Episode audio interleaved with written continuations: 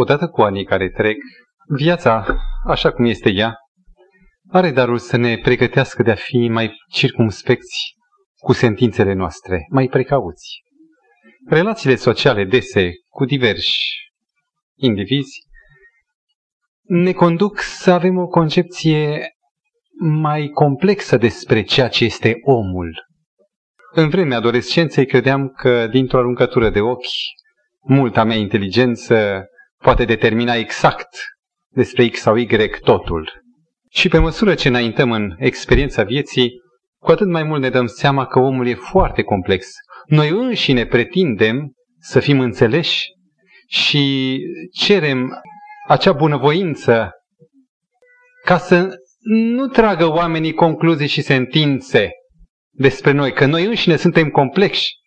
Și am putea spune că la ora actuală încă nu ne-am putut determina exact. Nu avem atâtea oglinzi ca să ne facem noi înșine pentru noi o viziune complexă, atunci n-am mai greșit atât de des. Dacă am făcut această introducere despre om și concepția noastră cu privire la om, cum se modifică odată cu trecerea timpului, să ne așteptăm, să vă așteptați, ca viziunea noastră despre acela care este Tatăl nostru, care nu este limitat de condiția atât de materială și simplă ca noastră, acela care este dincolo de capacitatea noastră de a-L reprezenta, dar care ne-a dat niște corespondente în gândirea, în simțirea noastră, să ne așteptăm că atunci când vom citi cuvântul Scripturii, ceea ce la început ni se părea foarte clar, franc și probabil negativ cu privire la dreptatea lui Dumnezeu, pe măsură ce timpul trece și ne modelăm tot mai mult în studiul Scripturii, să ajungem să descoperim de fapt o profunzime deosebită și să fim de acum mai circumspecți cu privire la sentințele noastre în judecarea lui Dumnezeu. E ciudat ce zic. Omul păcătos judecă pe Dumnezeu, omul nenorocit și vinovat găsește pe cel fără prihană vrednic de o sânda lui. E o lume pe dos. Și Dumnezeu nu ne disprețuiește pentru aceasta, nu ne nimicește cu suflarea gurii lui, care putea să o facă într-o clipă. El spune, te rapt, te rapt, te rapt.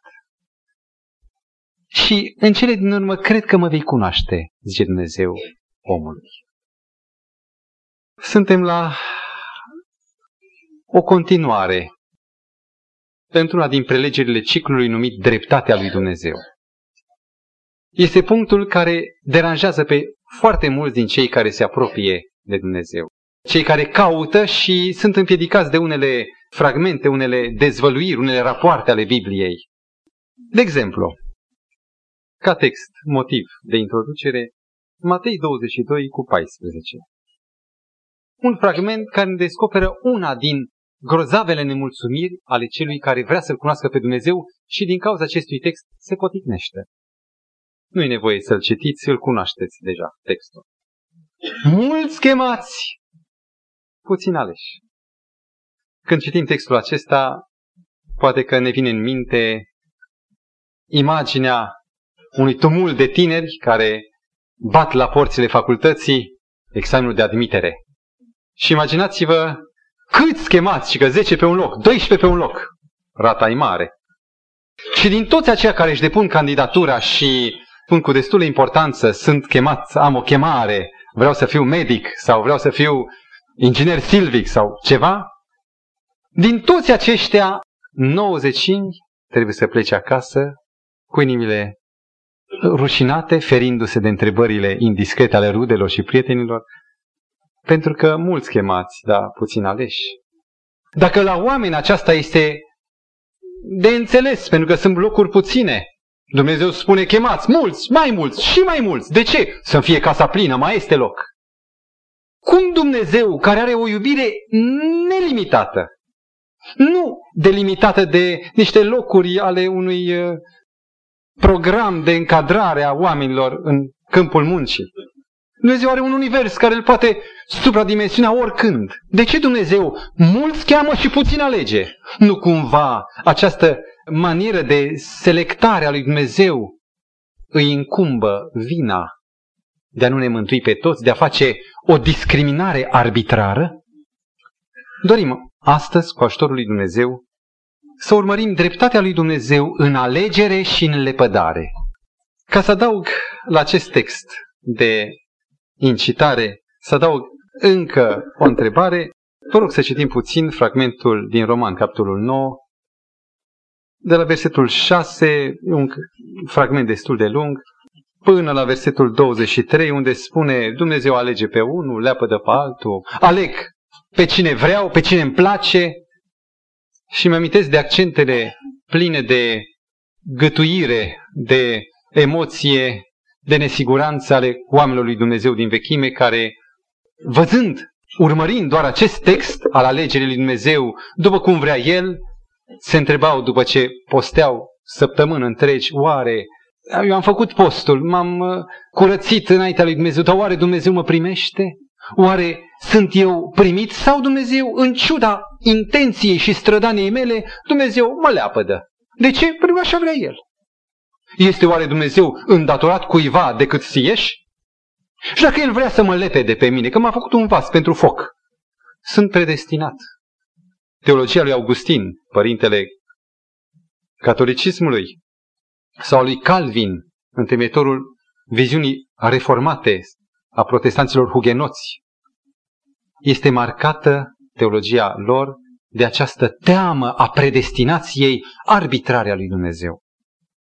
E drept, nu e simplu să abordăm asemenea fragmente, texte, dar ca oricine care ne apropiem de Cuvântul lui Dumnezeu, având în spate o oarecare, cât de mică experiență a vieții, putem să pornim cu curajul unui adevăr, și anume, elementele mici, parcelare, fragmentele, aspectele unui întreg, nu le vom putea înțelege decât în lumina ansamblului. Există jocuri de copii în care se oferă tot felul de piese disparate și trebuie să piesa aceea, oare ce-o fi asta seamnă cu o coadă de cal? Ce-o fi? Unde trebuie să vină? Când ajungi la ansamblu, descoperi că de fapt e o clapetă în acel joc care are un rol de declanșare și când trebuie să nu știi cum să-l folosești, te miri. Ce joc fără minte! Probabil este un test acest tip de joc sau un ghid pentru orientarea de ansamblu al omului, al copilului, ca să gândească sintetic, nu doar analitic, să vadă copaci fără să vadă pădurea. Și permiteți-mi să creez, apelând la Sfânta Scriptură, câteva elemente de ansamblu. Că atunci când vom reveni la textul mulți chemați, puțin aleși, să nu ne fie prea greu. De exemplu, noi, fac o paranteză de precizare, studiem dreptatea lui Dumnezeu în alegere și în lepădare. Și acum textul. Iov 36 cu 5. E un text care afirmă Dumnezeu nu leapădă pe nimeni. Foarte luminos. Adică chiar pe nimeni. Dumnezeu nu leapădă pe nimeni. Are un caracter absolut. Un alt text. Psalmul 145 cu 9. Dumnezeu e bun față de câți? Fragmentul zice față de toți global. Nu diferențiat, preferențial, față de toți.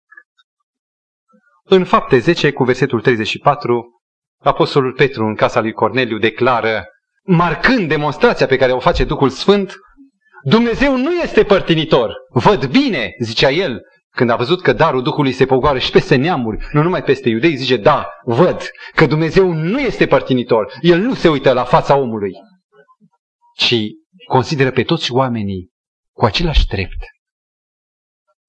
Și 1 Timotei 2 cu 4, un text al patrulea de ansamblu, nu mai dau altul, care afirmă că Dumnezeu voiește ca toți oamenii să fie mântuiți. Dacă e vorba de o predestinație, atunci trebuie să recunoaștem această declarație ca fiind unica predestinație a lui Dumnezeu pentru om. Dumnezeu voiește ca toți oamenii să fie mântuiți. Chiar dacă e predestinație, Dumnezeu îi predestinează pe toți pentru mântuire, nu e în sensul modelului nostru despre predestinație. Pentru noi predestinație este punerea la calea unui robot, a unei cartele într-un automat și acesta se execută după cum i-a fost dat.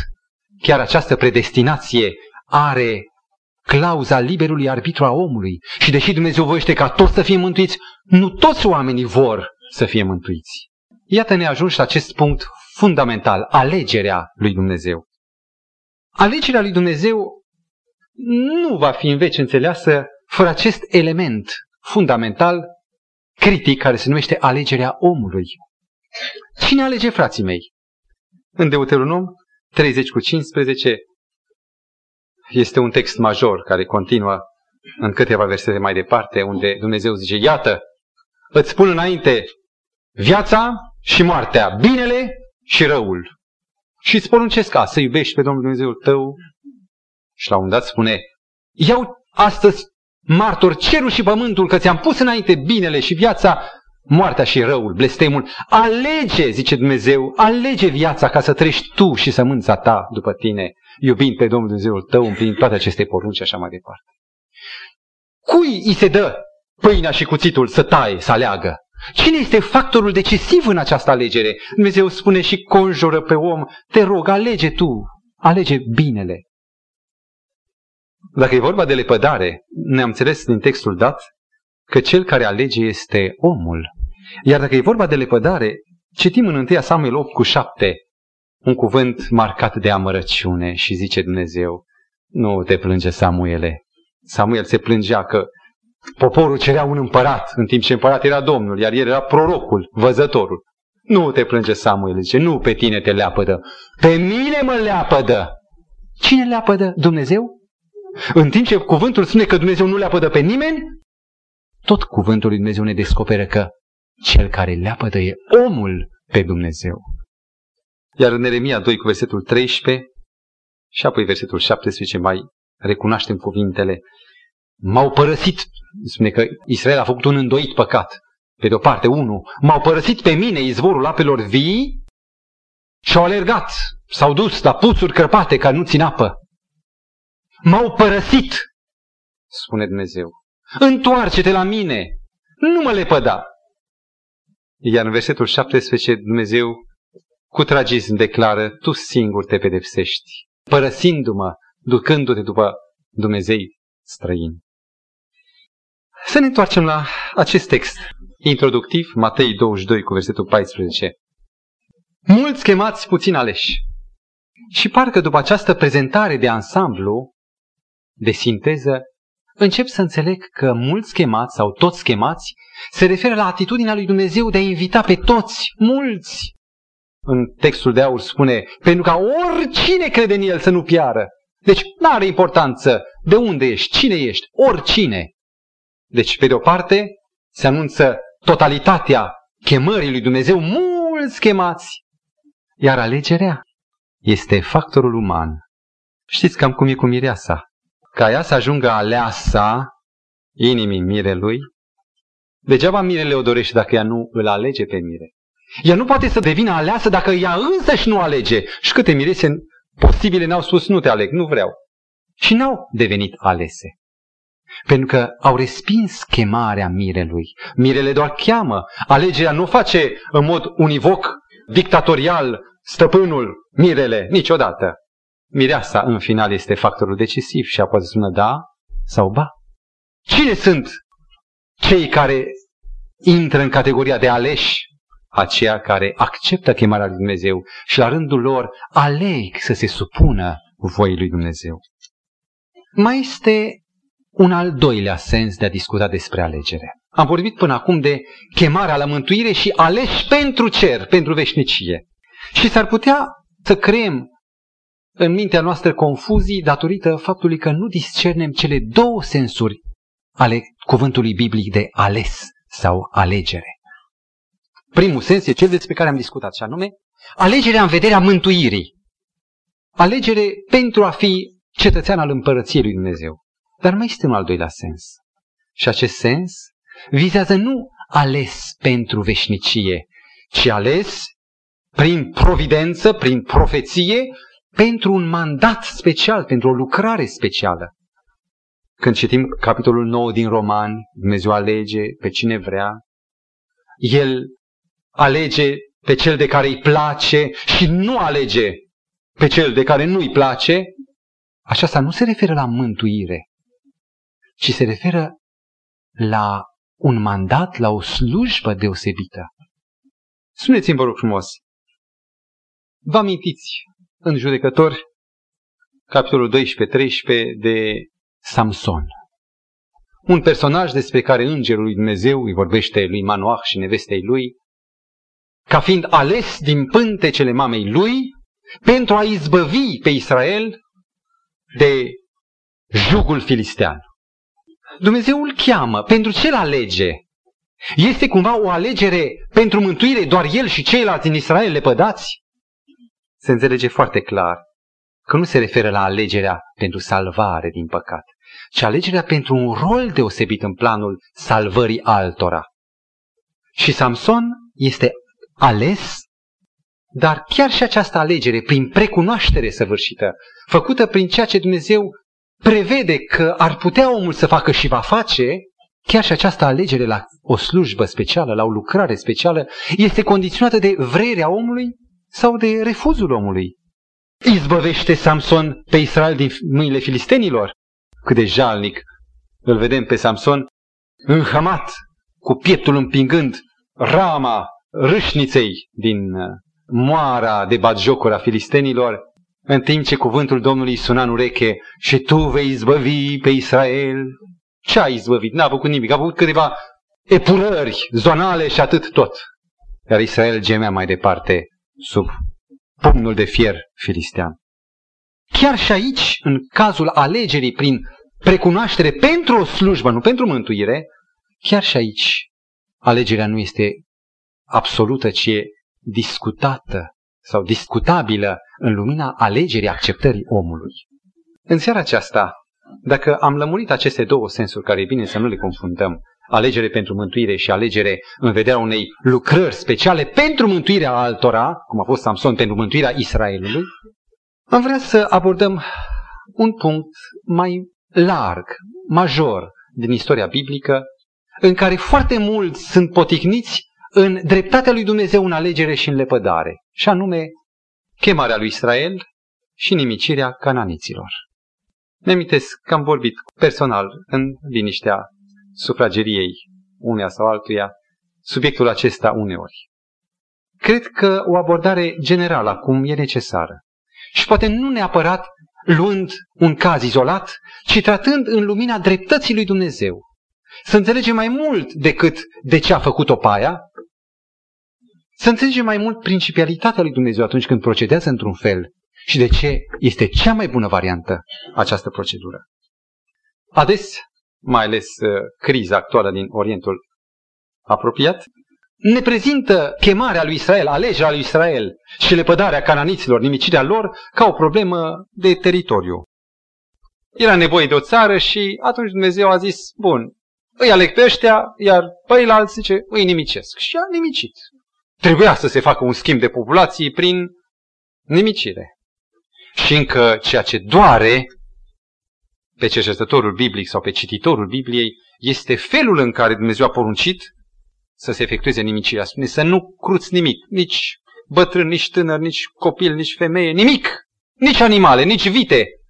Totul să fie trecut prin sabie și în foc. Cei care sunt sinceri ajung la două concluzii eronate. E și alta bună, tot pentru cei sinceri, dar sunt aceste două capcanele de rând, și anume, sunt înclinați să așeze un hotar între Vechiul și Noul Testament, să zică Vechiul Testament, un Dumnezeu astfel. O lege a forței, a echitabilității, a corespondenței. Asta faci, capeți țaia, în revers.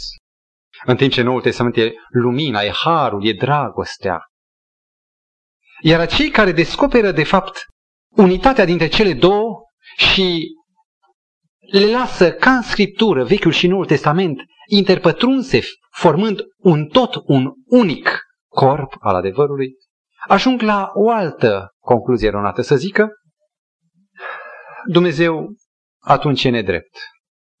Dacă poate să comande genocid, este nedrept.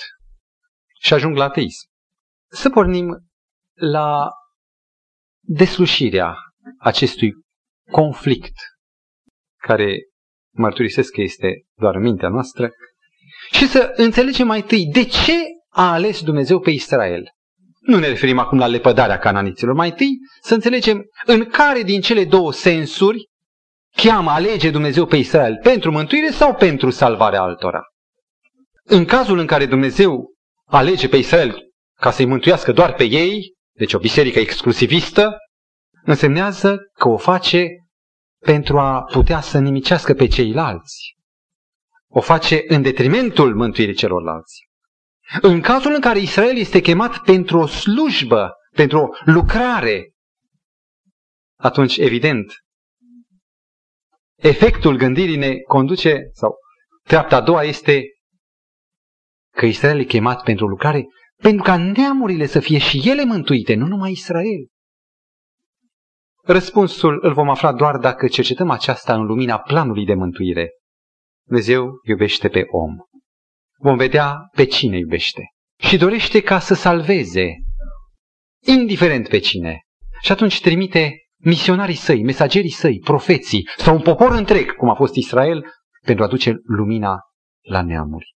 Și aș dori să citim un text major, îmi dau seama că timpul e necruțător, de aceea dau un singur text fundamental, Isaia 49 cu versetul 6, în care se declară mai limpede ca oriunde scopul pentru care Dumnezeu alege, cheamă pe Israel. Citim de la a doua jumătate. De aceea, te pun să fii lumina neamurilor, ca să duci mântuirea până la marginile pământului. Ce înțelegeți din acest text? Israel ales pentru ce? Cu un scop de a mântui, de a duce lumina, spune te pun să fii lumină neamurilor ca să duci mântuirea, nu să o ții pentru tine, iar pe ceilalți să-i excluzi de la mântuire, ci să duci această mântuire până la marginile pământului, la toate neamurile, cum apare în Apocalipsa 14 cu versetul 6 și 7. O Evanghelie ca să o vestească tuturor locuitorilor pământului. Iată sensul alegerii lui Israel. Nu pentru mântuire, ci pentru o lucrare. Iar ca să înțelegem mai bine alegerea lui Israel și lepădarea cananiților. Să mai examinăm încă o problemă de fond. Iubește oare Dumnezeu pe Israel în mod deosebit, iar pe neamuri le disconsideră? Aruncă asupra lor mantia neagră a osândei și a morții? Câteva texte ne luminează. Și vă rog să nu uităm, sunt texte care stabilesc fundalul, cadrul general în care judecăm elementele. Deuteronom 10, versetul 18 și 19 spunea Căci Domnul Dumnezeul tău iubește pe străin. Cine era străinul? Tot acela care trăia în păcate, în lipsa cunoașterii lui Dumnezeu și despre Dumnezeu spune că iubește pe străin, pe văduvă și pe orfan. De aceea zice să iubești și tu pe străin nici urmă de discriminare sau de inegalitate. Iubire, e natura lui Dumnezeu. Ce are față de Israel va avea și față de străini.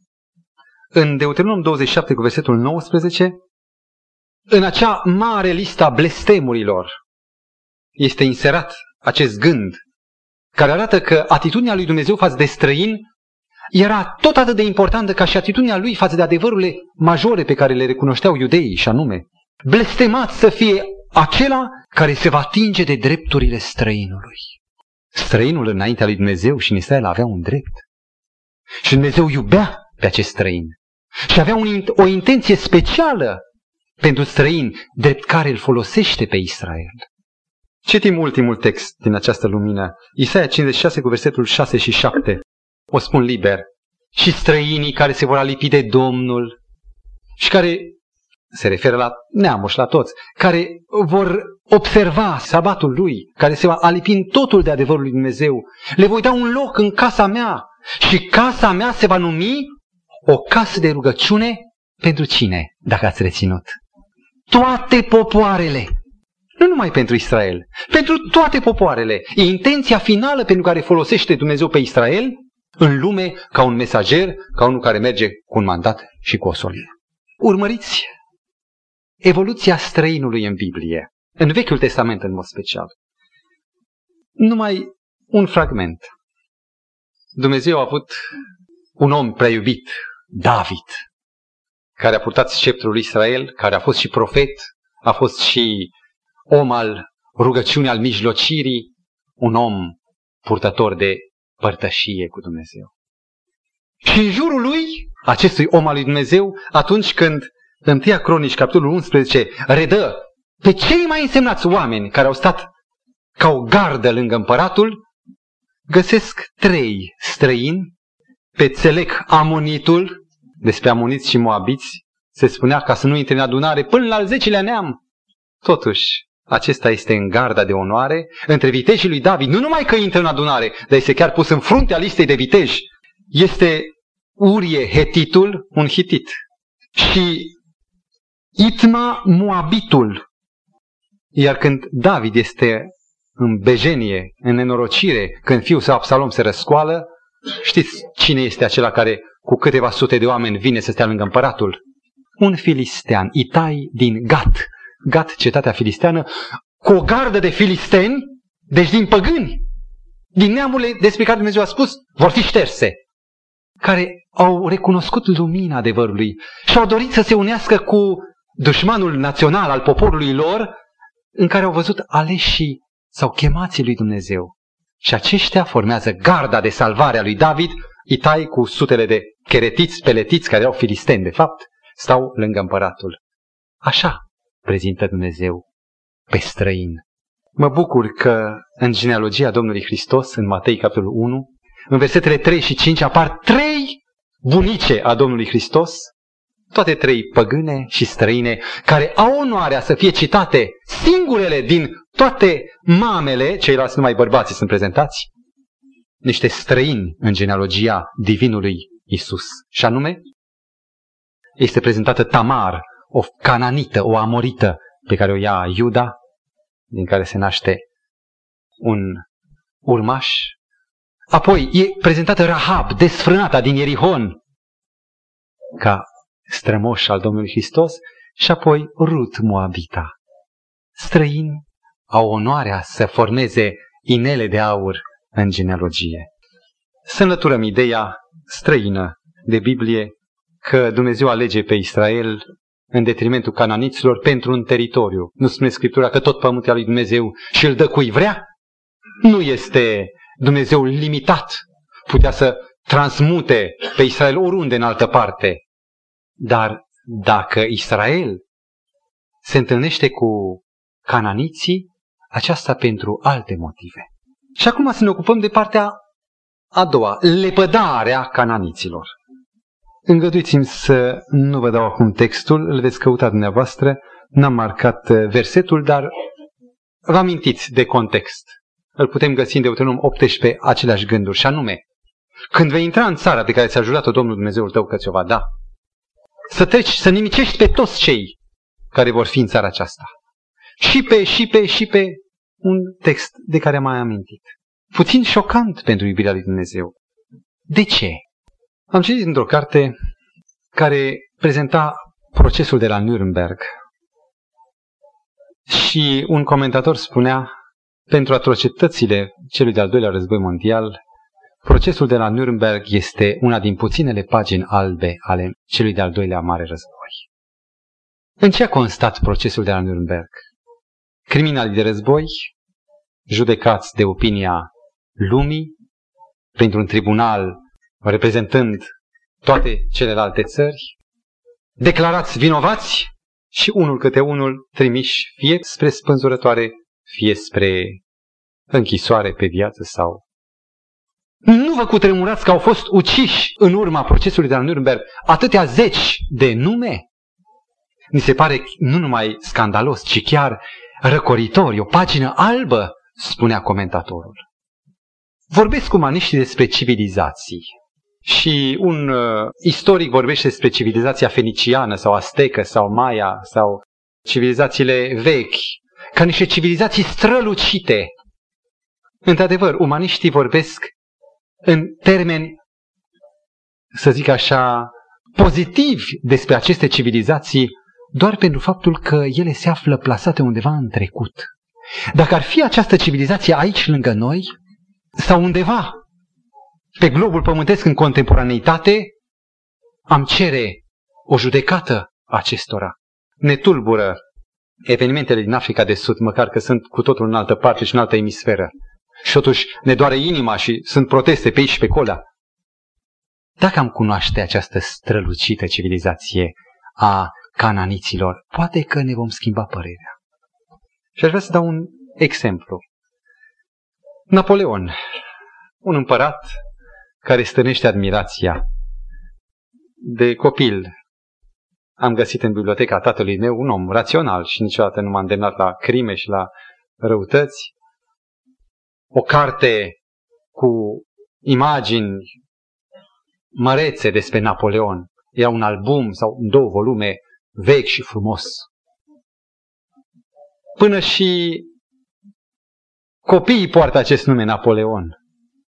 Dacă vizitezi Waterloo în Belgia, vei descoperi un monument în cinstea lui Napoleon, un leu cu laba pe o sferă reprezentând pământul. Napoleon. Nu e așa că este un personaj ilustru. E trecut printre genile lumii. Dar dacă Napoleon ar trăi astăzi, cum am trepida? Cu câtă neplăcere am auzit despre el și am spune, oh, de la șterge odată Dumnezeu de pe pământ. Această depășire prin timp să nu ne facă să fim neobiectivi. Vrem să cunoaștem cine sunt cananiții, ca apoi să înțelegem de ce Dumnezeu a procedat așa. Am consultat o carte, se numește Civilizația Feniciană de Constantin Daniel. S-a găsit în librării, el accesul oricui. Și vă dau câteva elemente din acest studiu sau recenzie. Cum concepeau cananiții relația lor cu Dumnezeu? Viziunea lor era că, era că jertfele pe care le aduceau cananiții hrăneau și dădeau energie zeilor. Și datorită jertfelor zeii puteau să dea binecuvântare pământului, înțelepciune și fertilitate societății omenești. Zeilor, ca tare, erau însetați după sânge. Și cu cât jertfa era mai prețioasă, cu atât și binecuvântarea era mai bogată. Autorul din cartea respectivă, la pagina 257, declară Caracteristica cea mai frapantă a religiei fenicienilor era prostituția sacră și sacrificiile umane. Imagini de zei, fie gravați, fie modelați, mulaje, în care atributele fizice ale procreierii sunt voit pronunțate și exacerbate. Temple în care se practica desfrâul sacru, în cele mai teribile relații, până și animalele erau partenere. Citiți Levitic 20, de la versetul 23, unde după o enumerare de nenorocire, de urăciuni, Domnul spune să nu cumva să faci acestea toate pe care neamurile pe care le izgonește, Domnul le face. E o confirmare biblică a ceea ce se descoperă în urma cazmalei arheologului. Ritualul lor era cumplit. Spune că preoții, atunci când erau în extaz, se străpungeau, exact cum apare în întâlnirea lui Ilie cu prorocii lui Baal și Astartea. Se străpungeau cu săbii, cu tăișuri, iar unii în extaz, bărbați, se emasculau în această teribilă stare de extaz. Iar uneori preotul era adus ca jertfă. Textele din Ugarit vorbesc despre un procedeu care ne înfioară, manducația, în care victimele vii erau rupte în bucăți și mâncate de cei care participau la aceste sărbări. Un autor, Didor din Sicilia, scrie ce s-a petrecut în Cartagina atunci când, prin anul 308-307, tiranul Siracuzei, Agatocle, a atacat această cetate Cartagina, care în tălmăcire însemnează orașul nou, întemeiat de cananiți, în Tunisia de astăzi, și anume cetatea fiind asediată și dându-și seama că sunt în pericol, sfatul mai marilor ajunge la concluzia că zeii sunt mâniați, că au adus jertfe copii, dar numai din rândul populației sărace. și că de aia sunt mâniați zeii că n-au dus copiii de oameni bogați și hotărăsc pe loc să cerțească 200 de copii din starea patricienilor și aceștia împreună cu alții 100 tot copilași, de preferat până la șase luni, aceasta era limita, sunt aduși în masă jertfă lui Baal. Când Alexandru cel Mare atacă tirul și îl împresoară, Quintus Curtius scrie că, tot așa, în acces de teamă, populația aduce proprii copii jertfă zeilor. În 1921 se descoperă în Cartagena o stelă în care apare gravat un preot ținând un copilaș, probabil de curând născut, în poziția mielului în care preoții altor culte aduceau miei drept jertfă. Știți ce însemnează Tofet, un nume care l-am găsit și în Biblie? Am aflat cercetând această carte. Era numele locului de jertfă pentru copiii mici până la șase luni. Se numește Tofet.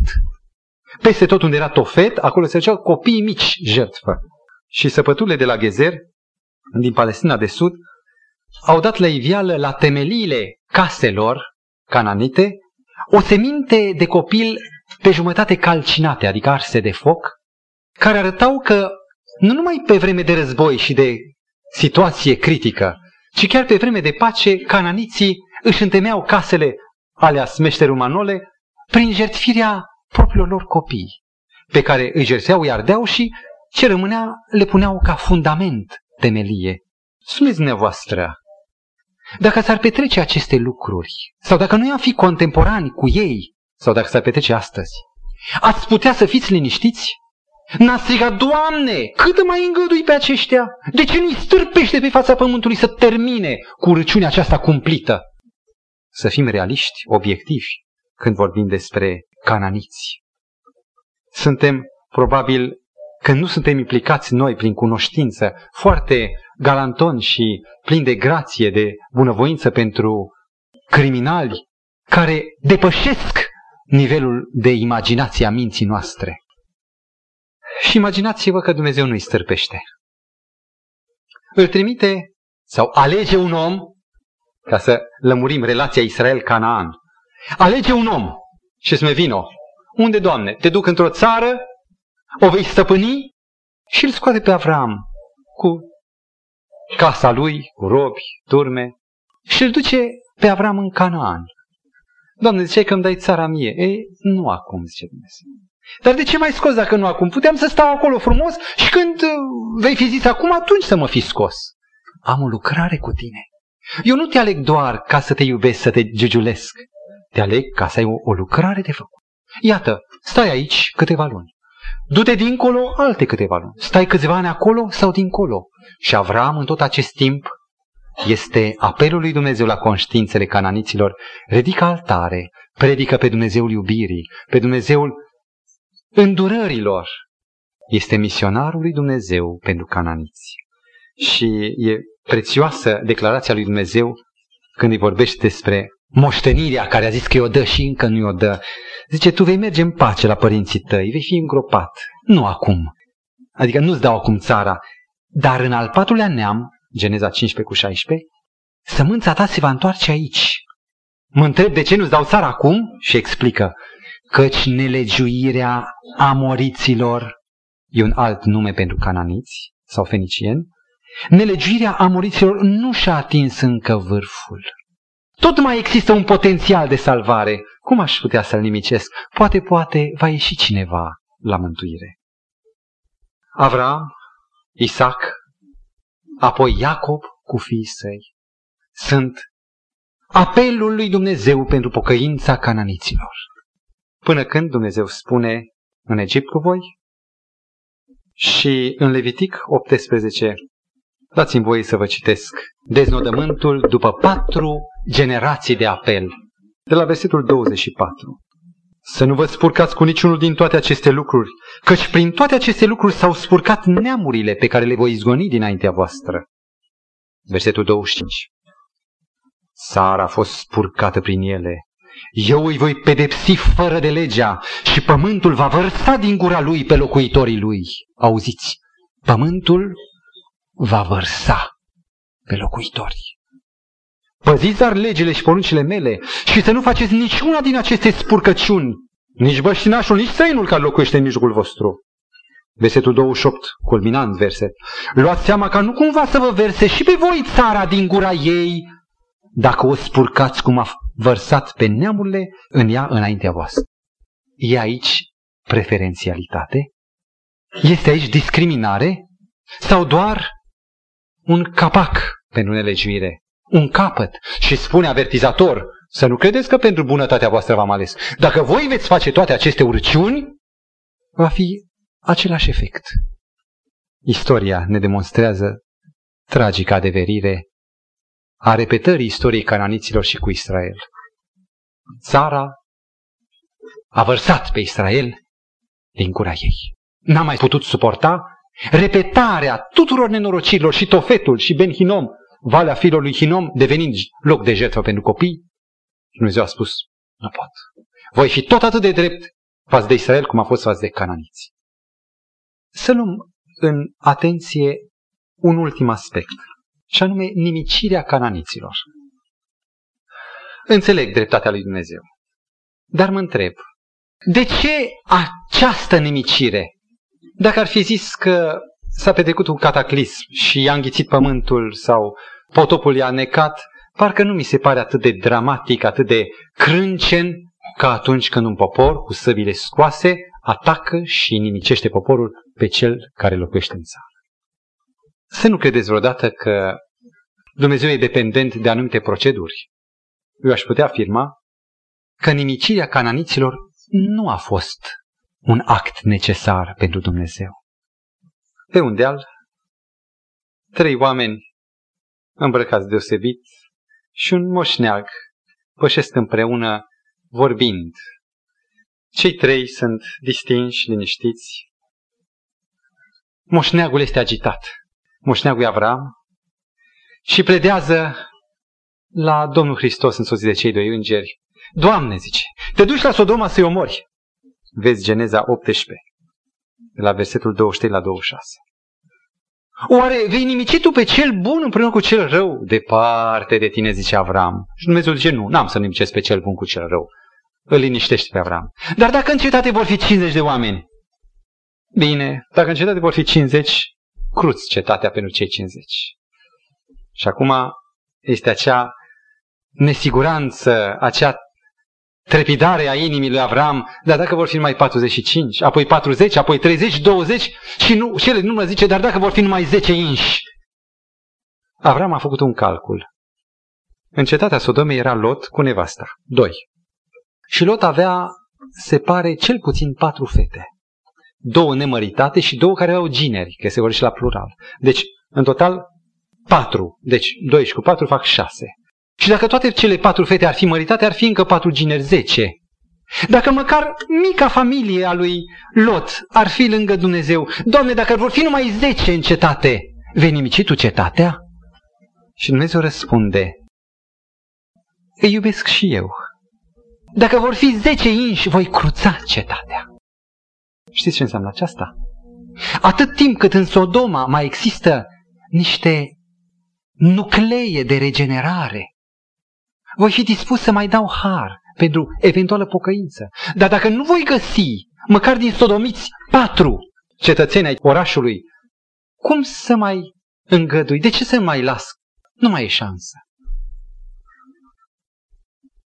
În prorocul Ieremia, capitolul 5, versetul 1, Dumnezeu spune, caut un om, un singur om care să facă binele și am să iert Ierusalimul. Chiar și un singur om poate să determine pocăința. Mai este încă potențial de salvare. Dar dacă nu e nici unul, voi nimici Ierusalimul. Dacă Dumnezeu nimicește pe cananiți, aceasta pentru că nu era nici măcar unul, un singur nucleu de recâștigare. Afirm în al doilea rând că nimicirea nu era necesară, citind un singur text din Levitic 19 cu 33 apropo de relația lui Dumnezeu față de străin. Dacă un străin vine să locuiască împreună cu voi în țara voastră, vizează Canaanul, să nu-l asupriți să vă purtați cu străinul care locuiește între voi ca și cu un băștinaș din mijlocul vostru. Să-l iubiți ca pe voi înși vă, căci și voi ați fost străini în țara Egiptului. Ce vi se pare? Era necesar ca Israel, mergând în Canaan, să-i omoare pe toți ca să poată locui în țara aceea? Înainte de a da ordinul nimicește Dumnezeu spune clauza, precum gabaoniții din Iosua, capitolul 8. Dacă vor veni în mijlocul vostru să locuiască cu voi, lăsându-și zeii și practicile, dorind să-mi slujească mie împreună cu voi, să aibă aceeași lege, să iubiți, să-i asimilați. Dacă nu vor vrea, cum a făcut Rahab, de exemplu, i-a vrut să locuiască cu Israel, a fost adoptată, gabauniții, deși au făcut-o printr-o metodă greșită. Sau toți ceilalți, dacă vor vrea să intre în rândul lui Israel, acceptați-i. Dacă nu vor vrea, își pierd singur, își exclud șansa de supraviețuire. Ultimul act al meditației noastre. De ce acest fel de nimicire? Pentru noi, nimicirea cananiților prin sabie este o crimă umanitară. Este un genocid, nimicirea unei populații întregi, căsăpire. Dumnezeu însă nu poate, prin natura sa, să comită crima. Crima este întotdeauna luarea vieții care nu ți aparține să o iei. Este un act săvârșit contra unui bun suprem care nu ți-e dat ție să-l iei. Ori Dumnezeu nu e dator nimănui. E dator doar unuia singur, lui însuși. E dator naturii sale. Dumnezeu e principial. El nu e dator decât principialității lui. Sieși. Aceasta e credincioșia lui Dumnezeu. Sunt dator doar mie însumi. Am în buzunar câțiva lei. Oare banul acesta poate să mă învinuiască dacă eu vreau să-l dăruiesc unui sărac? Sau vreau să cumpăr o bucată de pâine? Sau să fac altceva cu acest ban? Eu nu sunt dator banului. Eu sunt dator doar mie însumi de a fi bun administrator cu ei. Sau dacă un om are un miel, e dator mielului. Mielul îi aparține. Dacă e proprietatea lui, poate să facă ce vrea cu mielul. Dumnezeu nu-i dator nimănui. Și totuși Dumnezeu se îndatorează omului pentru că îl iubește. Și cu toate că doar Dumnezeu are viața în el, Dumnezeu e dispus să dea viața din viața sa, să dea și omului. De ce îi dă viață omului? Dacă vorbim de omul căzut în păcat, e ca să-l scoată din groapă, să-i dea o șansă de întoarcere la el. Cine se desparte de Dumnezeu, singura sursă de viață, își cere o sânda. Se auto-nimicește, se sinucide. Cine se desparte de Dumnezeu și de legile sale, uite, legi sanitare, de exemplu, mă dopez, sau legi sociale, fac zarvă, sau legi morale, cine se depărtează de Dumnezeu, cine leapă de pe Dumnezeu și legile sale, acela își semnează ștergerea dreptului său din viață. Iar Dumnezeu își retrage dreptul de viață de la oameni în fel și chip. Unul moare în somn, mi se pare că e moarte bună, ci că e cea mai bună. Moartea e rea, nu există moarte bună. Moarte de bătrânețe, cum se stinge un muc. Sau moarte violentă. Ne deranjează nu moartea. Noi suntem oameni, poate mai puțin principial, mai mult afectiv, mai mult sentimental. Ne deranjează maniera, procedura, de ce cu sabia. Și am ajuns la punctul cel mai fierbinte. Dumnezeu nu era legat neapărat de această procedură. Dar dacă Dumnezeu o face așa, este din dragoste. De data aceasta pentru Israel. Poporul care trebuia să învețe ceva deosebit din istoria păcatului. Dumnezeu spune să n-ai nicio milă de poporul care vei nimici. Însemnul că Israel ar fi avut milă. Era educat pentru a avea milă prin legile date. Și de data aceasta spune Dumnezeu să nu ai nicio milă. Și mă închipui că primele atacuri, primele exterminări au fost făcute cu groază de Israel.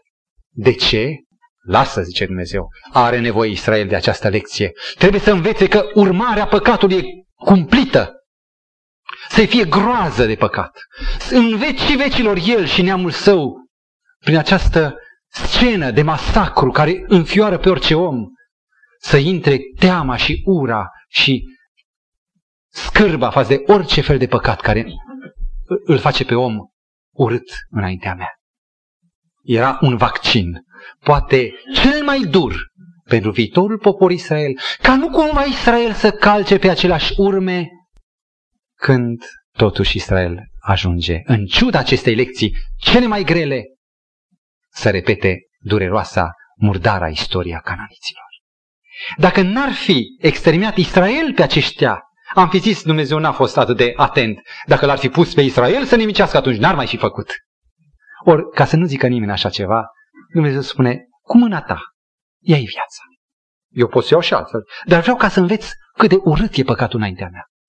Și în ciuda acestei cele mai mari lecții, cel mai tare vaccin, Israel nu se imunizează și repetă dureroasa istorie.